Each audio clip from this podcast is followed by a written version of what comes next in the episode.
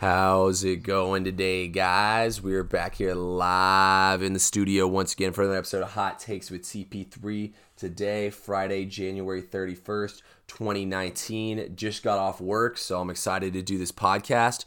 It's, it's a couple days here before Super Bowl Sunday, the big game, and none other to join me on the podcast than Ben Gorowitz. Ben, say what's up to the people. What's up, everybody? Thanks for having me on again. Hey, absolutely, guys. You know, me and Ben always got some good stuff for y'all. Um, I would love to dive in here with the big game to get everything started off, but unfortunately, we got to start off on a little sadder note here, and that is RIP Kobe Bryant, the great Black Mamba, passed away in a tragedy on. Sun on Sunday, and honestly, I wanted to do a podcast at the beginning of the week, but at the same time, I you know I really just didn't know what to do and kind of had to digest you know the whole entire Kobe thing and everything, you know, it's sad and it's a tragedy for sports and it's one of the honestly, I think it's one of the real just like biggest like American tragedies that I can remember happening in a long, long time. What do you what do you think, Ben? Yeah, I mean it's it's up there um, with shocking the world. You know, it's up there with like you know the Michael Jackson death. Um, you can even go the Tupac death. Uh, you know, it's up there in that category. Um, you know, way too young. Um, and just I remember. I mean, I, I think it's one of those things that I I don't think I'll ever forget where I was. You know, mm-hmm. hearing it. I mean, I'm in my apartment at school. I'm walking down the steps, and I hear my roommate, you know, shout out, you know, through the wall in his room, and he says, "I, I think something just happened with Kobe." And I was like, "What do you mean?" He goes, "I think Kobe just died." I was like, "Dude, Kobe who?" He goes, "Kobe Bryant." I'm like, "What?" You know, you know, I you know, as the young kid I am, I immediately go to Twitter. You know, I'm looking at the trending page. I don't see anything on it. You know, ESPN's got nothing on it. And then you know, I go sit down, turn on the TV, and you know, it's there, and it, it happened. And you know, I'll never forget how my body. I mean, I had. I almost felt like, you know, not to make a joke or be funny, but like it almost felt like I had like spidey senses or something, you know, like I was Spider Man. Like I could feel the chills in my body. Like I, I had chills down my spine. I was speechless. It's someone in the sports world that, you know, yeah, I was he was already in the NBA, but like I grew up watching Kobe. He was one of the guys that he was always on TV. He played mm-hmm. in the mm-hmm. biggest city in Los Angeles. He was the the big star. I mean, he was he was great. You know, feel bad for uh, you know everyone involved. Yeah, you know, I I remember seeing like the report by like TMZ. I think someone had like requoted or something in my feed. I was literally just like on Twitter scrolling, and I saw it, and I was like, "Wait, there's no way this can be real." And I started like search. I just like searched Kobe Bryant's name on there, and was just like reading tweets. So there was no real confirmed sources besides TMZ. So I was just like praying that TMZ had some bad source or something. Then like you know, just like you did, I flipped to the TV. Like I had chills going through my body. I couldn't believe what was happening, and then sure enough, Woj tweeted it out. I have Woj notifications on my phone. He tweeted it out, I think, like two minutes later. And I was, I mean, it's devastating news. You know, I mean, me, I wouldn't say I was the biggest Kobe fan ever. In fact, you know, I wasn't a Kobe fan, but one thing I would always respect Kobe Bryant for the competitor and, you know, the mob mentality and everything. And, you know, I think the biggest thing is even though that he died, I think that it honestly made him bigger and made his lasting legacy and everything bigger. You know, everyone's going to remember the Mamba mentality there's so many athletes that he mentored. You know, like the, Djokovic was saying that like he couldn't have gotten back to where he was now if it wasn't for Kobe. You know, there's so many there's so many he had so much impact on the game. Like i mean even me someone who played basketball and still plays basketball you know like i feel like kobe really like you know even though he wasn't one of my favorite players like there's moves and stuff you'd watch kobe do and you try to emulate them the next day in practice and in games or just messing around you know in the in the driveway. And i feel like that's you know kind of the athlete kobe was. He has such a big impact on it. I feel like it only made his impact even bigger. And, and you know it made it even sadder too for Gigi and just for everyone just the whole family in general. So one one last thing before we, you know we kind of move on to a little bit of a more positive note and everything. Uh, what would you say your favorite Kobe memory will be, and the one thing you always remember about Kobe? There, there's a couple. I mean, you don't play that long and just make you know. I don't. There's more than one thing that he did that makes mm-hmm. me think of him. Um, I always think of the one-on-one battles in the All-Star game with LeBron. You know, I mean, you know what I'm talking about. Everyone knows what I'm talking about. You know, LeBron slaps the floor, he smiles, and Kobe's like, all right, game on. We're going at it in an All Star game. Um, you know, that's that's the beauty of the game. I mean, there's a you know greatness and greatness. You know, having fun with it, you know, at an All Star game, but at the same time, they're ready to put on a show, you know, for everyone watching around the world. Um, another one is um, the all the interviews and highlights uh, from Team USA over the years. Um, coach K has been my favorite coach and you know one of my favorite coaches in sports in general for a long time. Um, I always loved watching Coach K interact with these NBA stars. Uh, the games are so different pro and Kobe and those Team USA teams were great. You know, Dad used to always talk about the Dream Team. Well, that was our version of the Dream Team. You know, with Wade, LeBron, Melo, mm-hmm. Kobe, Chris Paul, all those guys. Um, the Matt Barnes fake in Kobe's face, where he didn't flinch, is something I'll never forget that Kobe did. That was um, going to be mine. Last, right. And the last one, um, I actually just learned about this. I think it was uh, it was yesterday. Um, Quincy Pondexter, you know, an old time NBA player. Uh, he played for a long time. He tweeted it was a video. Uh, someone else tweeted a video when Kobe's right shoulder was hurt. Obviously, he was a righty. He was backing down Quincy Pondexter and shot the ball with his left hand. And Quincy Pondexter tweeted, I'm going to read it out. He said, I've watched all of his shots a million times. He brought this out of the bag. Nobody has ever seen this move before. After the game, I ran into him in the hallway. I said, Kobe, you didn't have to hit me with that lefty fade. He said, I made over 30,000 points in my career. And you think that's the first time I've hit something with my left hand? And that's just, that's Kobe. He's, he's just always, I don't know. I mean, he's, he's an icon. He's a legend. He's, he'll make a joke in a serious way and it's funny and you can still see the competitive in him. He's just he was one of a kind, man. You know, those those are some of the things I'll always remember that Kobe did. Yeah, you know, my one one of my lasting memories, you know, like the one you just had right there, the Matt Barnes, you know, fake in his in his face where Kobe didn't even budge. I mean, that's Mamba mentality right there. You know, ice in your veins, nothing phases you. But I think the one thing I always remember about Kobe, you know, is it always it felt like after Shaq left him, which was when I really started watching the NBA. I mean, it felt like every single year that it's either the Lakers or the Spurs going to the finals, and it was kind of like Kobe was going up against this team that, had, which I mean, they did have three stars and Ginobili, Parker, and Duncan, and they had Popovich, arguably the greatest NBA coach of all time. Yet every single year, Kobe, I mean, it was pretty much him and Pau Gasol. I mean, don't get me wrong, Gasol was a top 10 player in the league, but it just felt like that he was like a one man army almost out there. And I mean, he beat the big three at the Celtics. I mean, I'll just remember Kobe always dominated the one era, and the one thing that I always wanted to see we never got to see was Kobe versus LeBron in the finals. So mm-hmm. I wish we had seen that. But overall, I think Kobe's we gonna have a great lasting legacy we were, on the game. We were close one year. Oh, we were knocking on the freaking door, man. Couldn't get the magic had to screw that up for all of us. But let's get let's uh keep things moving here. You know, R.I.P. Kobe. Got to give him a little. Got to you know. Got to spend the first eight ten minutes on the podcast talking about him. But it's time, guys. We got the big game, the Super Bowl coming up this weekend, and you know, I'm not gonna lie, Ben. I'm one of these people where I kind of lose interest in the Super Bowl going the second week because it's two weeks away. You know, you just kind of like you sit there the first week, you for the first few days, you're like, well, we got the Super Bowl, but it's two weeks away. You know, it's, I feel like the the two week separation kind of takes away from the hype of the game. But before we get into the game, what's do you have any Super Bowl rituals or anything you do for every Super Bowl? Um, I'm not. I was never the biggest superstitious guy. Um, I I don't think I have one honestly. I, I'm trying to think if I had one when the Falcons played because that was the only time I've seen the Falcons, you know, in that game. Um, who knows if I'll ever get to see that one again? I think I, I don't think I do. I, I don't think I have a ritual that I can think of. Yeah, you know, I don't really have one either. I will say this though, the year the Fal- the 49ers beat the Falcons in the NFC Championship and we didn't go, I didn't watch a play of the Super Bowl because I was so salty we didn't make it. I've just played FIFA in the other room at my other friend's place while we were having a little Super Bowl party, but when the Falcons went to the Super Bowl that day, I remember I woke up early because I couldn't sleep because I was so nervous for the game. I went to church, and then after church was over, I'm pretty sure I got some food in me, and I just started drinking. I needed something to calm the nerves, you know, for the game. So, I mean, that was I don't. That's a day I don't really like to think about or talk about, but. Uh, I don't really have too many. I don't really have a Super Bowl ritual besides just eating as much food as I can possibly fit into my stomach. So that's gonna be that's what I'm planning on doing Sunday and watching a great game. It's gonna be a fun matchup. But Who do you like in this matchup and why? So I love this matchup. I, I, I love this matchup for the game. I, I, I mean, I think you have.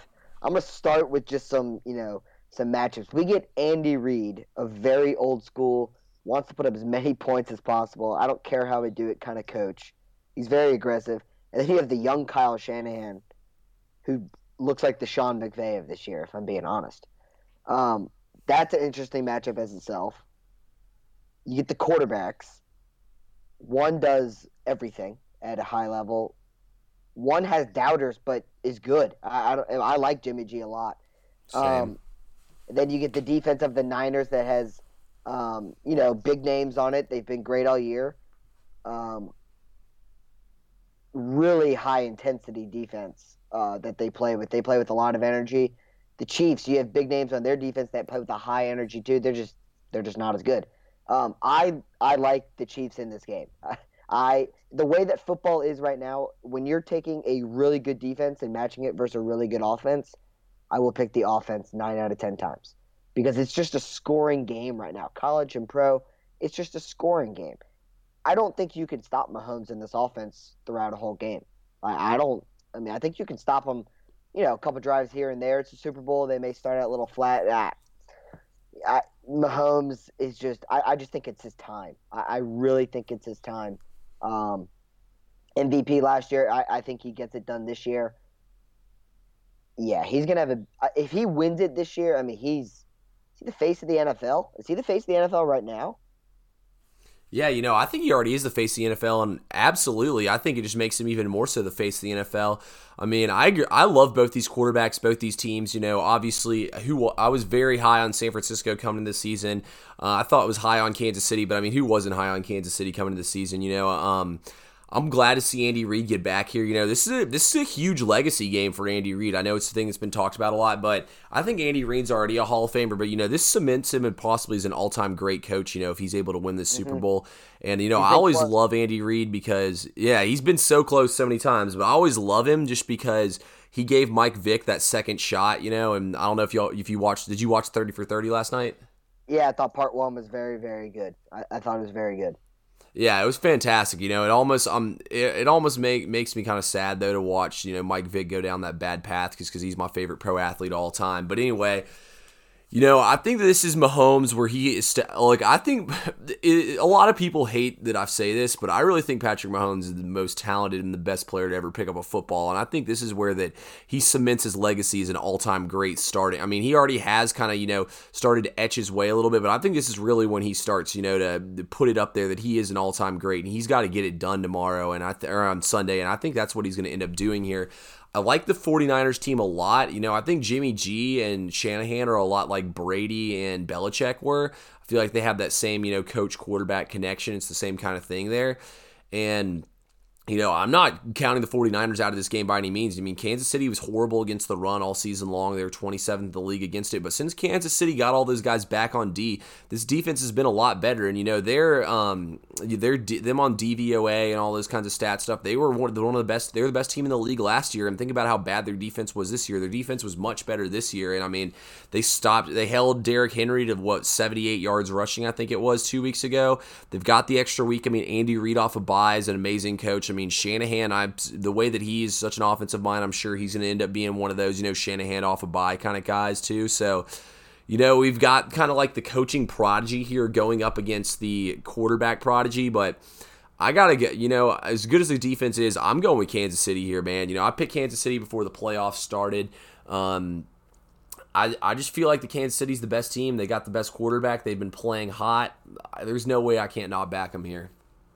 Yeah, uh, I'm you know I, am going with I'm staying with the Chiefs. Um, I like I said, I, I, offense is just it torments defenses now. Um, I mean, if you can just score point, I mean, shit, if you can just score points, like you don't even need that good of a defense. You're that confident that you can just outscore people. I mean, that's some football teams are doing that. Um, I, I think it's Andy Reid's time. I think he, I think he gets over the hump. Um, He's been so close. He's been so close um, in Philly, and then he's been close in Kansas City. Mm-hmm. like I said, I think it's Mahomes' time. I think Jimmy G is a very good quarterback. I think Kyle Shanahan's a very good coach. Um, I, yeah, I mean, the pass rush in this game is really interesting to me because both teams can really get after the quarterback now that Kansas City's healthy. The last couple um, weeks in the regular season, Kansas City didn't look like they could get to the passer, but when Dee Ford came back, you know, it's like one of their best guys. So they're healthy now. They're they're playing well, and I, you know, I'm a big offense guy. You know, I, what's the? I didn't see it. What's the uh, over under in this game? Is it? It's got to be one of the higher yeah, let me history. double check here and make sure it didn't move. But, you know, I agree with you. This game's going to come down to what happens in the trenches. The 49ers offensive line's able to bully Kansas City and they can control the clock, you know, and they don't really have to pass the ball much. That's going to be, be a huge key for them. So the spread's still minus one Kansas City. Over under is at 54 and a half right now. Um, I wonder where that stacks up in Super Bowl history. I believe it's one of the. I think it's either the second or the third highest total of all time. But yeah, um, actually, it may it may even be the highest. I can't remember specifically, but. You know, I really think that if the 49ers are going to have to put pressure on Mahomes, but see, the thing that worries me for them is that way Mahomes has been running the football. You know, Mahomes has been the leading rusher for Kansas City the last two games. Kansas City hasn't had a run game all season long, but I think they can. I think they'll still be fine with or without a run game. It felt like Damien Williams too picked up first downs when they needed him to last or two weeks ago. Damien Williams is just fine for the role that they use him as. And honestly, when I watch Kansas City, it looks like they run the ball to give Mahomes his right arm uh, just a rest for a play. I mean, it like he. I mean, he's taken. He had that one run uh, where he broke a bunch of his tackles for a touchdown, but uh, they're a passing offense. Andy Reid is a passing coach. They are a scoring machine. They have. Unli- they literally, to me, I don't know if it's true, but like I, they drafted Mecole Hardman out of Georgia for the speed, thinking that Tyreek Hill was going to be in trouble uh, legally. Well, they got two of the faster guys in the league playing receiver. Not to mention they got the best tight end who's basically a receiver in the NFL right now, and Travis Kelce. You got Sammy Watkins, who seems to have brought his career back to life since he's been in Kansas City. Uh, I believe he was a first round pick out of Clemson, and I don't remember him being anything special in Buffalo. Yeah, he was a top ten pick. I'm pretty sure, like a number like yeah, eight. So, I mean, they like got they got four weapons uh, that I just named, and even Damien Williams catches the ball pretty well in the backfield. Mm-hmm. So they got a, they got a lot of targets for Mahomes. They got a great coach that calls plays for Mahomes, and they got Mahomes. yeah, no, I I agree with you completely. I mean, this is this is going to be one of the most fun Super Bowls to watch. I'm glad the Patriots finally aren't in the Super Bowl, so it's kind of like we get a change up from that. But I really do think we got the two best teams in the NFL in this game this year, and you know, it's going to be fun to watch. Mahomes, you know, he could never count him out with how explosive the offense is, like you were just saying. I mean, this team's never out of a game. And I think that also, too, we have one of the best tight end matchups. You know, both these guys are kind of battling for who's the best tight end in the league. Is it Kittle or is it Kelce? Personally, I'd go with Kittle because the way he can block to go along with everything else. But I mean, Travis Kelce's a beast and he's good at creating all these mismatches too in the passing game. So you know, I think it, I'm go I'm going with Kansas City in this game. I'm personally not going to be betting on this game just because I already have futures before the season started. I took the 49ers to win the Super Bowl just for, for 10 bucks and just because I thought they might have a chance at it and got lucky that they're here now. And then I took Kansas City before the playoffs started, so I have good odds on that as well. So no, I'll just kind of be enjoying this one from more of a fan perspective and knowing I'm going to win either way. But I'm definitely pulling for Patty that he gets his first ring here.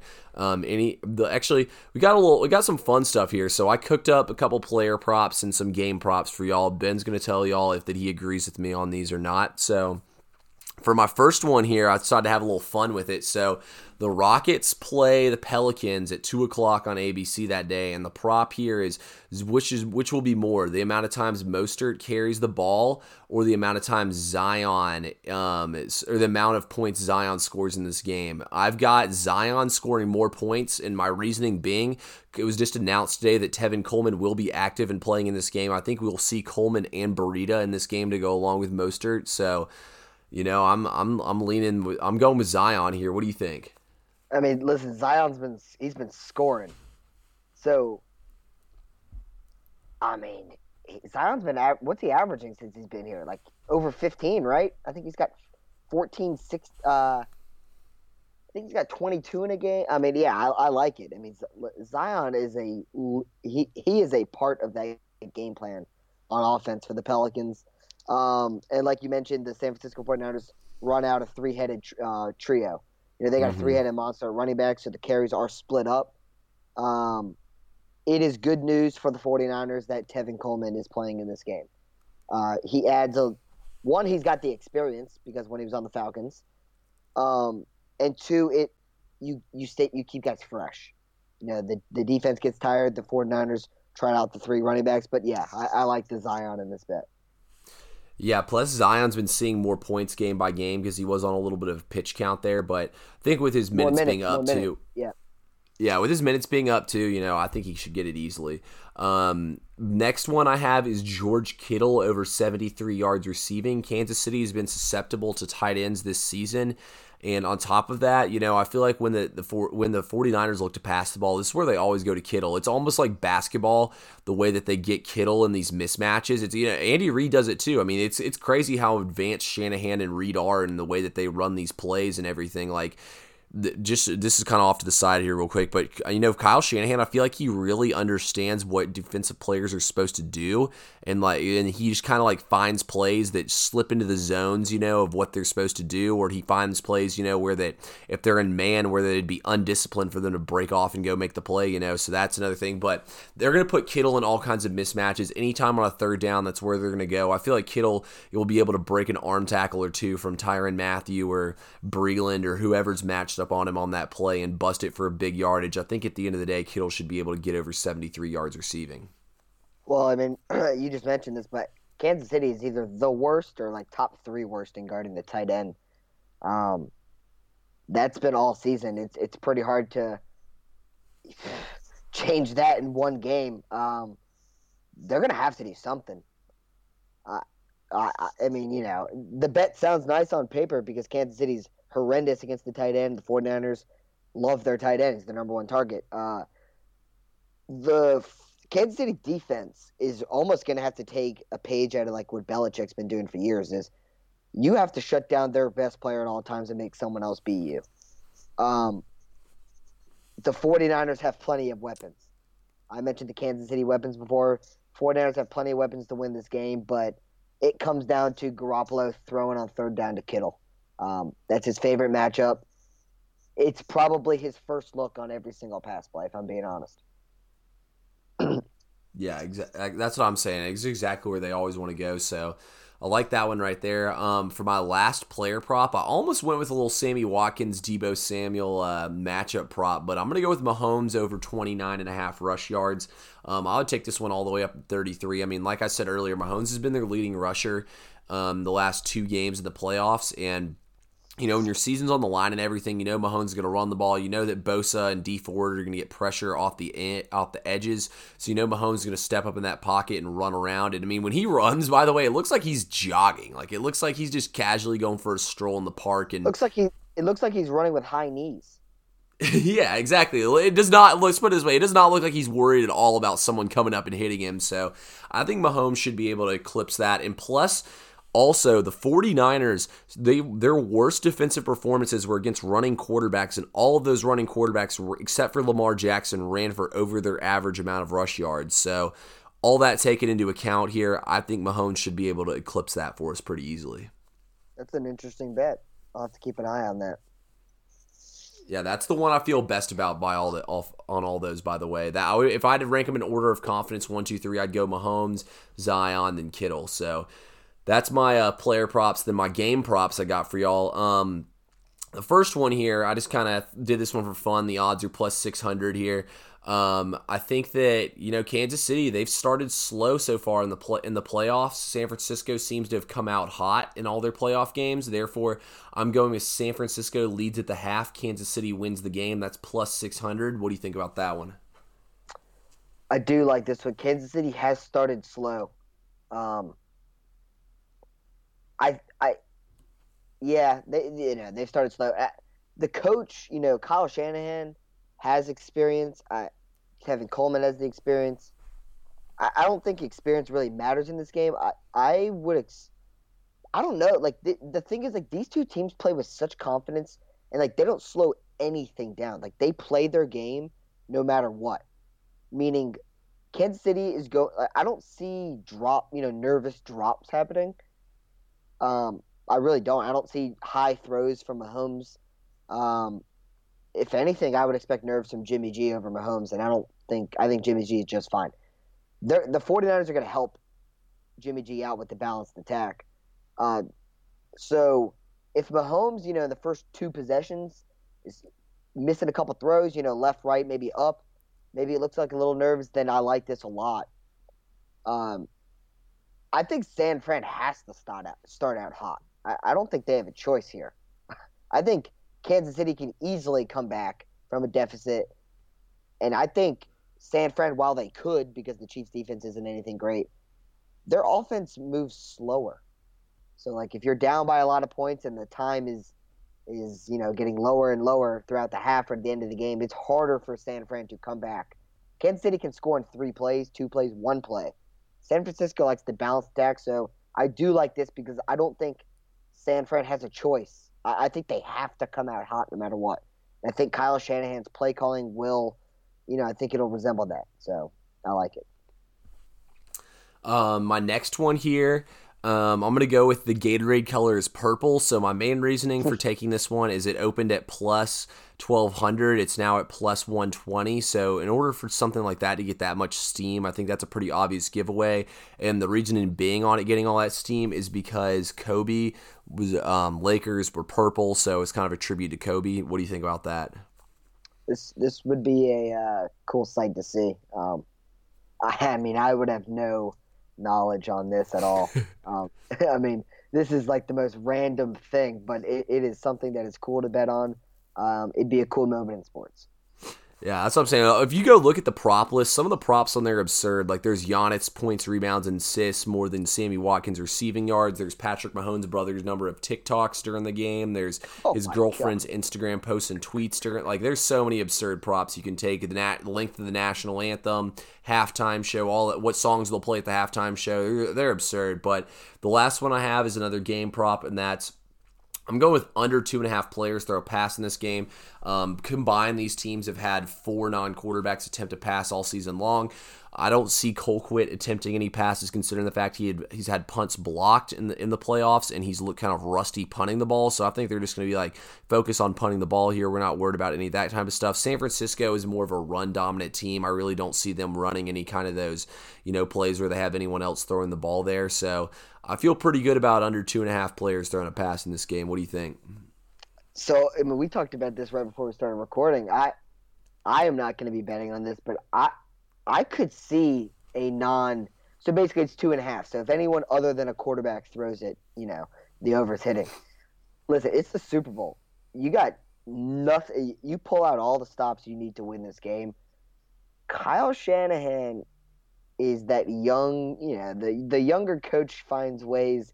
You know, Sean McVay and his special teams coach are really the biggest um, fake punt, you know, person you could see it on a two point. I, I for some reason I, I see I could picture Sammy Watkins or Tyreek Hill going in a jet sweep, getting the ball and throwing it. And I do want to bring this up. Mecole Hardman did play quarterback in high school. He was an athlete when he got recruited to Georgia. He was originally, I believe, he was originally DB, got switched over receiver, plays receiver in the NFL. I believe he was originally a quarterback, so we know he can throw the football. I think this is interesting. It's it's the Super Bowl, like I said. You pull out all the stops. I, I could see a fake happening, but I would never bet on to a fake to happen. That's not a play that you see very often in sports. Hey, that was an interesting. That's an interesting angle though you bring up with with Mecole Hardman. You know, playing a little a little high school quarterback. I see. I didn't even know that. I believe. Um, I believe he tweeted out a video of it the other day. I mean, you know me. I used to be. I used to follow Georgia recruiting really heavily. Mm-hmm. But um, so like when they were recruiting him, I had, you know I was looking him up. Yeah, here uh, Hudl actually tweeted it a day ago. In three three years, he had three thousand yards and thirty eight touchdowns. Mecole Hardman did, and he missed he missed his whole junior year because of injury. He's just a straight up athlete. He could throw the football, so you you never know.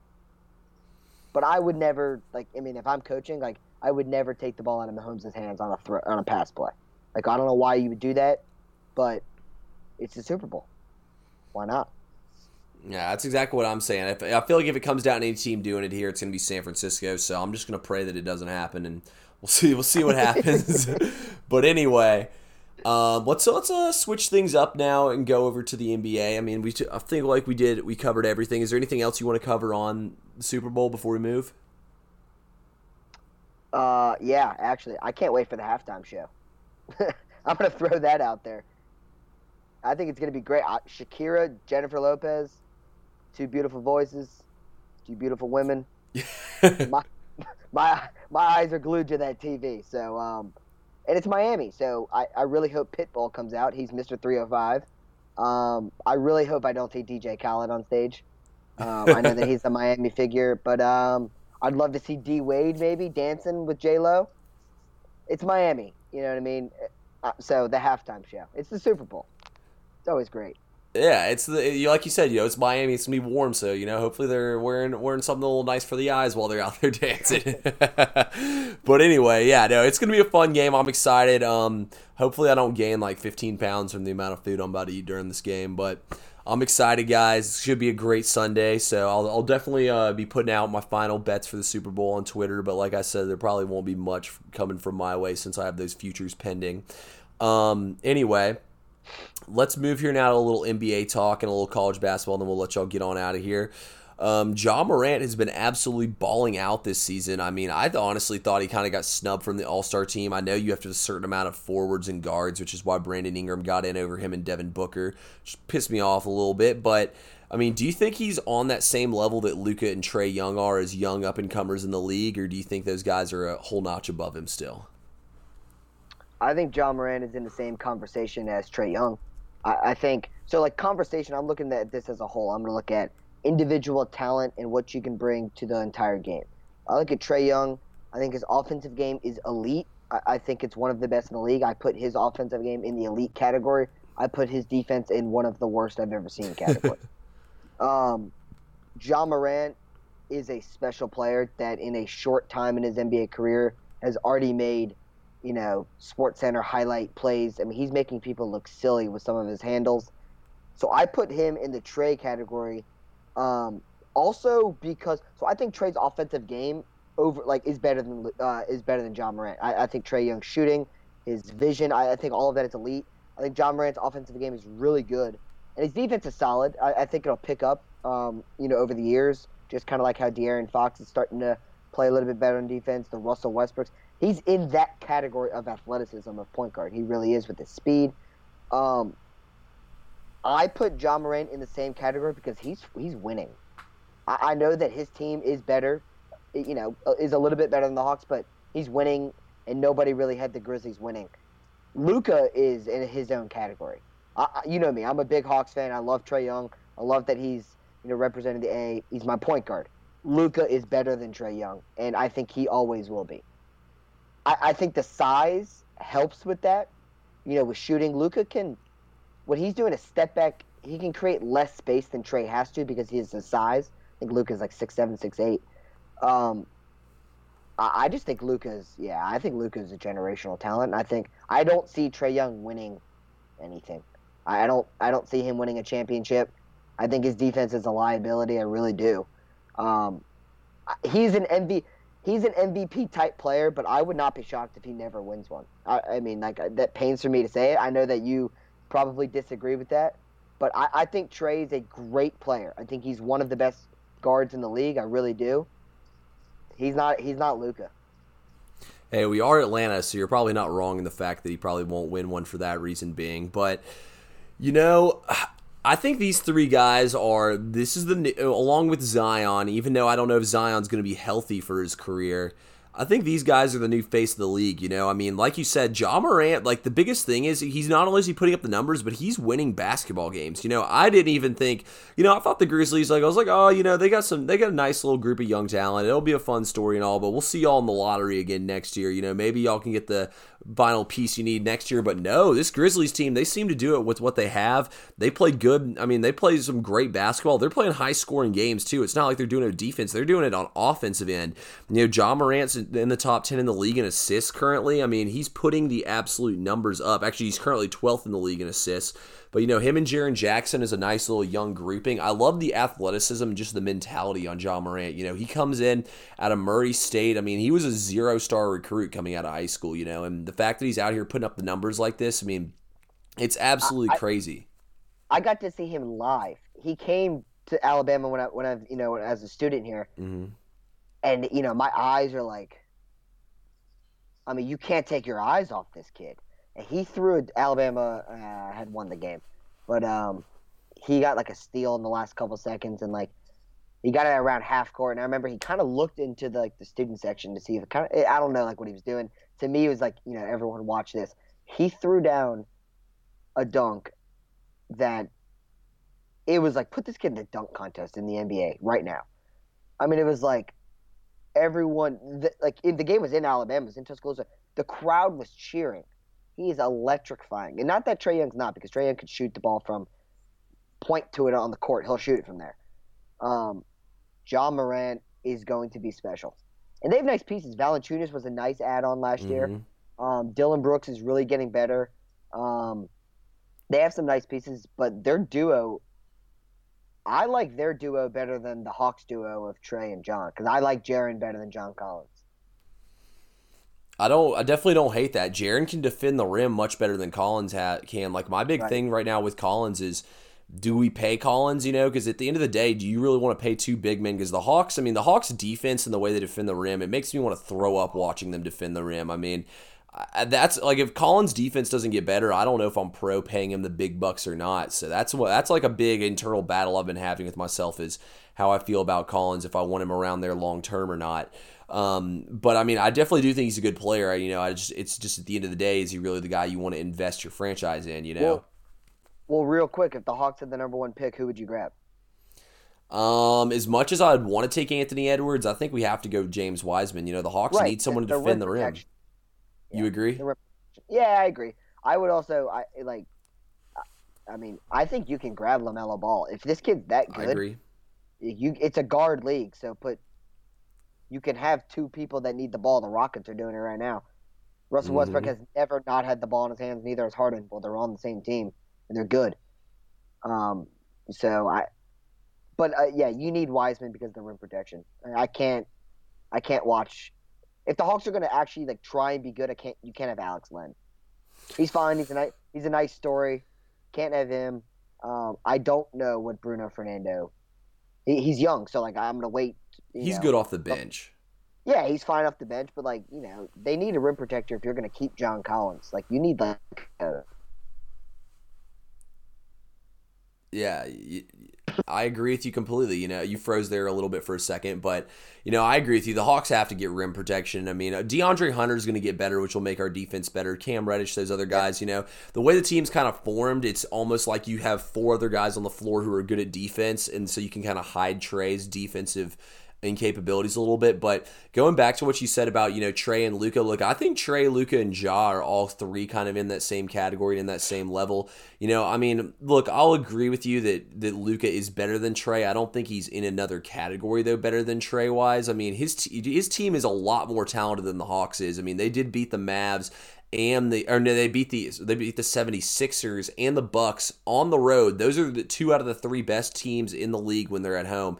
They beat those teams on the road when both teams are at full force without Luka in there. So I mean that's really impressive to me. I think Doncic though, I mean him, I think him, Trae, and it'll really come down for Trae what the Hawks can put around him if he's ever able to win a championship. Because I mean, at the end of the day, you need another top ten player on your team. I mean, I don't care what anyone says. I mean, Westbrook's got to play at a top ten level. You know, if Harden ever wants to get a ring, LeBron has him and Davis. They're both top ten players. You know, Kawhi and George, they're both top ten players. You know, when that the reason why Steph was able to get away with him being the only top player on his team is because, you know, Clay is what, number 11 or 12, you know, right outside of the top 10. Draymond Green was in the top 15, but then he had KD, you know. So, like, if you realistically, at the end of the day, if you want to win a title, you're going to have to have two top 10 players in the league. But, I mean, all three of these guys, I think, are the new wave of players. You know, Morant, he does it with his, he can shoot and pass just like Trae can, but he's not as quite as good of a shooter, but he's got the athleticism and the size that Trae doesn't have. Doncic has the size, but he's got like the skill, you know what I mean, when it comes to the shooting and the defense and everything. Doncic has all that. Then Trae just has the, the his offensive game is way is I'm going to say way better, but his offensive game, you know, is a 10 out of 10 with his shooting. And I mean, he's even still as small as he is, he can drive in there and get to the cup. So I mean, mm-hmm. all three of these guys, you know, these guys are these guys are changed the league, kind of like face of the league kind of guys. I think, along with Zion as well. But I'm I am very worried about Zion's health moving forward it'll be interesting to watch for sure. Yeah, see, my biggest thing is, you know, the closest player to Zion is Blake Griffin. And I mean, look at Blake Griffin. Trust me, I hope it doesn't happen that way, but that's what I'm really fearing is the way Zion's going to be. I mean, he's going to have to lose some weight. He weighs like well, 280. Zion, Zion's got more weight than uh, Blake Griffin ever did. Zion's the third heaviest player in the league. Do you know who the other two are? Um, Um, the other two most heavy pl- player. That's a good and question. Let me think about that. Zion is six.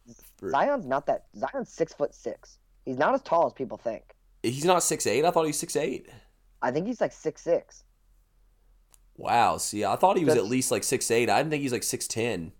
So the two heavier players in Zion in the league. You ready for this? Tacko Fall. He's seven foot everything. Yeah, I would have guessed that. Boban is the other one. Wow. So these are guys that are much taller than Zion, and he's weighing almost the same. So Tacko Falls, he's three hundred and something pounds, but he's seven foot six, so it doesn't look weird. Zion, I'll confirm it real quick. I'll look it up, but I think he's only six foot six.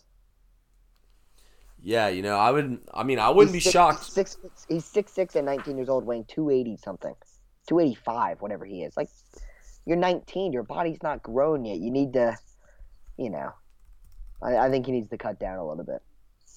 Yeah, I, I agree with you completely. They, I mean, I don't know if this season necessarily is the time for him. Yeah, you're right. 6'6", 284.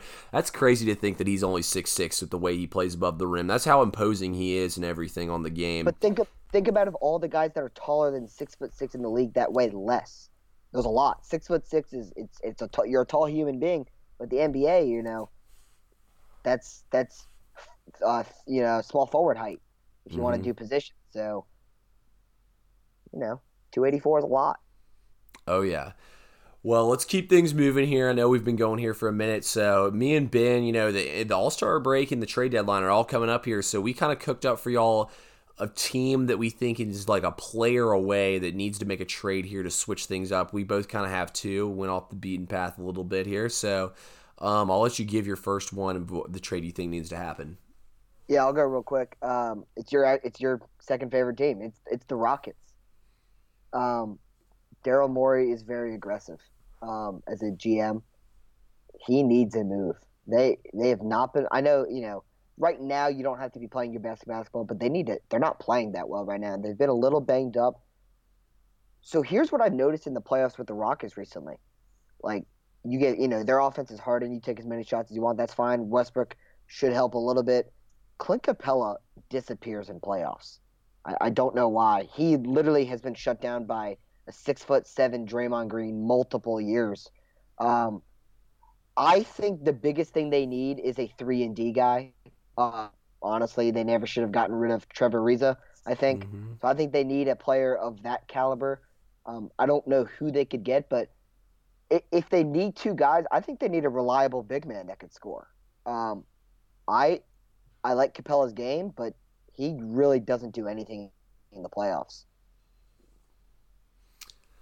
Um, I think Capela though to me he's more of a defense guy and just like you know like he doesn't have moves like an he Anthony. Is. He catches the alley oops. He catches alley oops as his points. Yeah, exactly. He's alley oops, putbacks, rebounds, but I mean, Capela's a dog and gets after it on the defensive end, which I think he more so is. Him and Tucker, like the bull, you know, they're the they're the dogs that you have on. You know, you jump over the walls of the castle. Those are the dogs that they let out on you to chase you. You know, that's the, what them those two are. I always agree with that though about the Rockets losing Ariza. I thought when he left them two years ago that that was huge and that would really hurt them as a team, and they still haven't really been able to find someone to replace him. I know they've tried with House Jr. and these other guys, but it hasn't really worked out for them for the best. I mean, Gordon's just not as as long as Ariza is, you know. And Ariza, I mean, Ariza with that corner three was deadly, and especially with his length and everything. I think they need one like that. But I also wouldn't mind him just getting another score, so they don't have to rely on Harden and Westbrook as much, and maybe go after Markieff Morris. Well, so I think an interesting name to keep an eye on, and it's going to be tricky to get this guy because of his um, his contract, but Kevin Love. I mean, Kevin Kevin Love wants out of Cleveland. It seems like. Um, they really don't need to be paying someone that much money for where Cleveland is as a as a franchise right now. They're kind of in the dumps. Um, Kevin Love is going to be an interesting piece if he gets moved. I'm I don't know if the Rockets could even afford him. Um, I haven't looked at salary cap, but that would be a player that has a lot of championship experience. Um, not the greatest defender, but does play very hard on the defensive end, and he can score whenever you need him to. And I think that he's just fine serving as what Chris basically did for the Heat. He's not going to need to take 20 shots a game. He'll shoot 8 to 10, and he'll shoot it at a high percentage because that's what he does. Um, I think Kevin Love does go to a contender at this deadline. I think Cleveland eventually does move him. Yeah, I just don't know who's going to be willing to take on his salary. Although I feel like Portland's it's desperate. It's a lot of money. It's a lot of money. Yeah, see, I feel like Portland's desperate at this point. I feel like Portland has to, you know, they got to make the decision if they want to go all in on winning or if they want to break something up here with what they want to do. But I mean, yeah, like you said, it's a lot of money, so it's gonna be interesting to see what happens. My uh, first trade that I cooked up here, I'm gonna go out to the Lakers, and I know some Lakers fans might hate this trade a little bit, but Look, Kuzma's been way too inconsistent. You can't waste your time with him developing. LeBron has a closing window on how long he's going to be good for. I think a great trade here would be with the Nets. Spencer Dinwiddie's on an expiring contract. He's proven that he can score off the bench. And I mean, he was a dog in that playoff series last year against the 76ers. I mean, he when Kyrie's been out, he's been averaging 20 a game. I think you put him in there, he can run that point guard position for the Lakers and give them an extra score. And he can play defense with his length. I think he'd fit great in LA. And I think it really, I think honestly, like that would take the Lakers to the next level if they got Dinwiddie in there. I like that a lot. I really do. That's what I'm saying. Long, I think he could, you know, he would defend uh, Lou Will when they play the Clippers. Um, I I like Kuzma, um, but I would be willing to get rid of him. Um, yeah, I, I like this trade. Um, yeah, and you know Dinwiddie, he was he'd be real happy with it. He was a you know huge Kobe guy. He's one of the guys that changed his number. Mm-hmm. Um, that'd be special. I think that would push the Lakers over the top. And I think the Nets, you know, if they're really serious about Kyrie, Kyrie said they need pieces. Kuzma's a piece. I mean, he's a good young piece. That's what I'm saying. It helps both parties. And I mean, I think Kuzma's good. I think you got to trade him, though. But I mean, at the same time, you just don't trade him to trade him. You know, you got to get a good return. I think Kuzma's worth like a to a team that's not making the playoffs or to a team that's looking, you know, to build on the future. I think it's worth them giving up an older kind of all star or just like an older, you know, like major factor player, you know, to get a younger guy. So I think I think it's a win win both ways. Um, what's your second trade you had cooked up? Um, who was the other one? We talked about it right before we started recording. Um, remind me of the team I was talking about earlier. Oh, the Lakers. Yeah, I was about to say. The, I think the Lakers uh, need the same thing I was saying the Rockets do. I, I think I think you need another Danny Green type player, um, someone that excels on the defensive end. Um, I I really like their big men, the Lakers, for what you need out of them. You know, outside of AD, you don't need a ton of big men production. Um, I think I their defense is good. They can play defense, but you could upgrade Avery Bradley. I feel like, um, and I think right now the Clippers have a little bit more depth, good depth than the Lakers. So I think the Lakers need to get one more to really take it over the top. Um, so yeah, I, I think the Lakers need another three and D guy. Yeah, I I agree with you. I mean, I agree with you completely. I think the Lakers need one more piece. I mean, they're gonna they have to get something or other in there if they want to be able to beat the beat the Clippers in the playoffs. Because I mean, right now they're oh zero two against the Clippers. So, and that's I, one. I, I, got an Eastern Conference team for you too, though. I, I think the Celtics need to make a move. I, I, to me, okay, so like I don't know who you think the best team in the East is. I, I think it's the Bucks. I, don't think the Celtics have anybody that like who are you guarding Giannis with? Daniel Theis? like Horford was tremendous at it. You don't have Horford.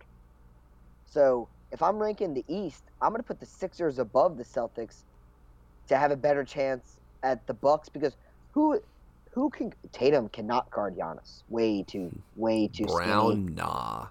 Nah, Brown would be better than Tatum because Brown's a better defender. Like who who do the Celtics have that's guarding Giannis? So really, the only way I've seen teams pot even that fathom guarding Giannis is by planting two big men in the paint, basically, and making Giannis yeah, try wall. to get around him. You know, like that's literally what the Raptors did. That's what the 76ers did to him this season. You know, I really feel like that there is no way to still like. There's no one who's going to go out on the wing and guard Giannis. The best way to do it is you park everyone in the paint and say Giannis shoot the three ball or pass it. You know what I mean? That's really he's shooting. He's shooting it a lot better than he used to. Mm-hmm. But. I, but still, in the playoffs, I'll take my poison, you know, with him. I think the Celtics, though, they have to get a big man because they've lost both matchups against the 76ers. They actually play each other tomorrow night in the NBA primetime game. I think they'll probably lose again, honestly, unless until they get another big man in there. But this Celtics team, you know, they need to go out and get like Steven Adams. I've heard they want Capela. I mean, maybe the Rockets make. I feel like the Rockets are going to ride it out this one last year with the Harden, Capela, Westbrook before they really, you know, kind of yeah, then think, try to blend to. up. I think you have to. Yeah, no, I agree with you completely. My uh, last trade that I have in here, actually, I'm going to an Eastern Conference team here, and that's the Miami Heat. You might say this team's achieving. Why would they want to give up some of their young pieces? But look, I think they need to give Portland a call here and say you can have Jones Jr. I mean, they have to move Dragic because of his contract, because they have to have match up, matching up contracts to make the salary work. But basically, give them Jones Jr., one of none, and Herro, or maybe even both of them, along with Dragic, and get or a first round pick or something or other. But basically, give up a combo out of those. Uh, four things that I named. You got or five things I named. Give up four, three or four of them, and get Damian Lillard. I mean, Damian Lillard and Jimmy Butler would win the East easily. You know, I think that honestly, I think the Blazers now could have a shot at winning the East with how clutch Lillard is in the playoffs. I mean, there's really that Blazers team last year would have won the East easily, in my opinion. So I think that if you can get Damian Damian Lillard, if he could get out of the West and come to the East, I really think he could get to the finals. He's a stud. I mean, logo Lillard, logo Lillard Jimmy Butler and Bam Adebayo, coached by uh, Erik Spoelstra in Miami, where they have the best home court record. I think you said earlier that mm-hmm. you'd be frightened to play them in the playoffs. But um, I like, I really like this Bucks team for the East. I mean, they have so many shooters around Giannis. Mm-hmm. Everyone can shoot it. Honestly, everyone can shoot it. So they're tough. I, I yeah, I like I like that. Um, I feel like that would that be like very un unreal um uncharacteristic though from Pat Riley. Is he? I feel like I, I don't remember the Heat doing a bunch of big name moves like that. Yeah, they more so did it through free agency when they had LeBron. I mean, I'm t- actually well, they did trade for Shaq back when they. I believe they got him through right. through trade when they got Shaq and all them and Gary Payton, Antoine, got all those old guys down there with Wade when they won that one championship. But my biggest thing with the Bucks is, and I'll always stand by this: the Bucks' one mistake they made was signing Eric Bledsoe to that back contract. Look, Eric yep. Bledsoe, when he plays like this in the regular season, and even when he did last year at the beginning of the playoffs, the Bucks are pretty much unbeatable. Because if you do all that to stop Giannis, but you have Bledsoe, Middleton, Wesley Matthews, and Lopez spraying threes, you can't beat them.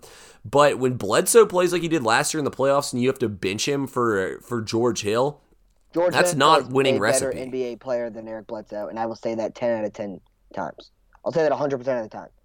Eric Bledsoe is not as good as George Hill as a basketball Not for that team, at least.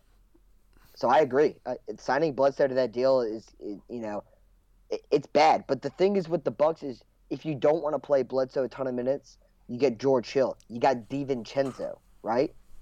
You could even throw Pat Connaughton. Like what, what is you know a point guard that Giannis brings the ball up the floor basically. They have so much depth, and that's why I like this team. I really like Donte DiVincenzo out of Villanova. By the way, um, shout out shout out Shannon Sharpe and uh and um, Skip Bayless. Um, DiVincenzo is going to be a better pro than Trae Young. Just want to remind everyone that they said that like 50 times on on on their show. Yeah, well, you know. I yeah. like Shannon Sharpe. Skip Bayless. Oof. Yeah, that was when I heard that. Like that was one of on their show today. Say that again. They had Offset on their show today, whatever it's called, mm-hmm. and he was saying that he's in love with Jimmy G and he wants him in Atlanta. Shannon Sharpe because you don't like Matt Ryan. like what? That's what I'm saying, dude. That show's not a real sports show. I swear. It's just it's just it's just comedy. It's not real. Yeah. yeah, I can't I can't stand it. I can't watch that show. Period. But um, real quick here, I mean, we're at 54 minutes. You know, might as well go ahead and talk a little college basketball here. And, you know, there's a lot of parity in college basketball here. You want to hit on a little bit of it to open up, Ben? Yeah, this is the weirdest season I can remember. Um, there is zero consistency outside of Gonzaga, which no one cares about Gonzaga's regular season. um, um, there's, I mean, at one point I was looking at a top 10 this year and there was like four teams that, that are all good programs, but like wow, you're really in the top ten. And like, you know, San Diego State, they were under. Are they still undefeated? They might still be undefeated. They've always been a good program, but like they're not usually a top ten team. Auburn has been great under Bruce Pearl. You don't usually see them in the top ten. They were at one point. Um, Florida State, um, you know, your school, you know, they they've been great under the, uh, Leonard Hamilton for a long time, but they're not usually top ten good. And all three of those teams were in the top top ten at one point. Um, I mean, you have zero consistency. Um, which I think is great. I think it's unbelievable. I think March Madness will be one of the craziest sports stories we have um, all year. I, I, really believe. I mean, I, I don't have an idea on who's the best team in the country. I don't have an I, I don't have a clue. I I was saying for the first couple months, I go, I really like this Louisville team. I think that they might struggle a little bit uh, scoring points, but they can just flat out play defense. Mm-hmm. Well, they went on that crazy losing streak, right? Yeah. UNC has been disastrous this year. I know they lost their best player, but like UNC has never been a program where one player makes up the entire thing. Um, Florida State is tremendous this year. Their depth, their their defense, they can score in a lot of ways. Duke is quiet this year. I'm not hearing a. I think Vernon Carey's having a great year, and I don't hear much about him. Hey, you know um, what team that I actually love this season is Seton Hall. That was my preseason Myles pick team Powell. to go deep. Myles, Myles Powell, you know, he he might actually be the best player in the nation. I mean, Marcus Howard's putting up all the numbers, but Myles Powell, the way he takes games over at the end for Seton Hall, I mean, he was injured for some of those losses they took earlier in the season, but since he's been healthy, I mean, even when he was out, they won games. This t- they pretty much have held everyone they played to their season low points totals. They play defense. I mean, I really think when you get to that second day of the tournament, teams are going to go up against Seton Hall, and they're not going to be able to score the ball, and, and at the other end, they're going to have Myles Powell just straight ISO taking them to the hole. Dayton is another, um, yeah, you know, kind of like one of those mid-major teams that's very good this year. Um, it's it's great for the sport um, to where these blue bloods are kind of struggling. I, I think it's great. Um, I have a hot take for college basketball that I do want to put out. I think within the next two to three years, I think Bill Self is not the coach at Kansas anymore. I, I believe that. I think I think he eventually goes. I think the legal trouble that Kansas is um, already kind of gotten into and it's still being investigated. I think it. I think it's it'll keep building, and I think eventually Bill Self just says, you know, screw it. I, I'm. I, have had my. I think he goes pro. I could definitely see it. You know, he's young enough, he's fiery enough. I could definitely see him liking doing that. By the way, I want to say this: legal trouble in NCAA. So why do you want to deal with that? Yeah, that's exactly what I'm saying. Can we bring this up though? Why the hell is someone in the AP top 25 voting for Kansas to be the number one team in the nation over Baylor? Baylor went in their house and embarrassed them. Like you, you yeah. don't deserve a vote if you're voting for them over Baylor. You don't deserve a vote in the Baseball Hall of Fame if you don't vote Jeter. You don't deserve the a Heisman vote if you didn't vote Burrow. Mm-hmm. So, you know, it's yeah, crazy it's, the season is, but like I love I, it we're cutting each other off. My bad, but you know I can understand the votes for Gonzaga, but Kansas, come on now. But I think I agree with you. I think Louisville's kind of the sleeping giant in the middle of the in the middle of the top ten here. I really think that you know they had that little rough stretch there, but I think that they're kind of the sleeping giant giant here. But um, You know, I, I think this is a great field though this year. It's going to be fun to watch, and like you said, there, we really have no idea who's going to end up winning it all. I think Kentucky, you know, the, I think that they they've been playing better basketball lately. They got a big game against Auburn. I think Auburn's a pack of frauds. I think Butler, you know, like they've fallen off. Ohio State looks like the best team in the nation there for a couple of weeks. Um, you know, like, but yeah, I see you laughing about me saying Auburn's a pack of frauds. I mean, who has Auburn played? They've beaten nobody. I don't know. I, I think Bruce Pearl's a great coach. Um, that I agree with. I, I, I, think they're still one, of the better SEC teams. Um, I'm happy. You know, you I see. I got the flag above me. You know, they came into Tuscaloosa and you know Tuscaloosa walloped them. Um, so we'll see. It, the good thing is like with Auburn and Louisville, I put they're in the same category. They're having their rough patches now. Michigan, although I don't think Michigan's really that good, um, or as good as you know I originally thought they were. You want to hit your rough patch now because college basketball, if anything, you know, it's, it's like the MLB. If you're hot, it doesn't matter what seed you are. Who cares if you're a wild card in baseball or if you're the, you know, 12 seed, 8 seed? Who cares if you're hot in March Madness? You win. And I think that you, the teams that I've noticed, like with trends over the years, if you're hot and if you have good guard play, you have to have good guard play. Auburn's got the guards. Louisville really has the guards. Um, that's why I like those teams. I'm never picking Gonzaga in a March Madness bracket again. Uh, I, they're frauds. You want to talk frauds? Gonzaga. Yeah, no, I agree with you completely. I'm I never have been high on Gonzaga ever, and although they did make it to the championship that one year, but I mean, like the last couple years, like Florida State they knocking them out, Texas Tech. Yeah, I agree with you. They're they're a bunch of frauds. Um, any any closing thoughts or anything before we get out of here? Um, I'm excited for the Super Bowl. It's gonna be great. Um, the NBA All Star Game. Um, just briefly, uh, the news that they're gonna do the Kobe um, thing. That's gonna be interesting. I, I don't know if I fully understand how the rules are working, but I'm gonna figure them out as the game, you know, is going along. Um, I think I, I think the NBA. Um, I think the ratings will be really high for the playoffs this year. Um, you know, with the you know with the tragic news of Kobe, I, I think a lot of people will be tuning in, uh, especially because the Lakers will, you know, they'll be there at the end of the day. Um, but that's it. Um, thanks for having me on. You know, as usual. Hey, I appreciate you coming on once again. We killed it. We went for about an hour since I mean, we were both long winded on everything going on, but Appreciate everyone who tuned in once again. Like Ben said, I'm very excited for the Super Bowl. I'm going to see how much food I can fit in my stomach during the process of the game. Should be a great game. One of the this is honestly the most excited I've been for a Super Bowl matchup in a long time. Besides that Falcons one. So, other than that, we appreciate everyone tuning in. See y'all again soon.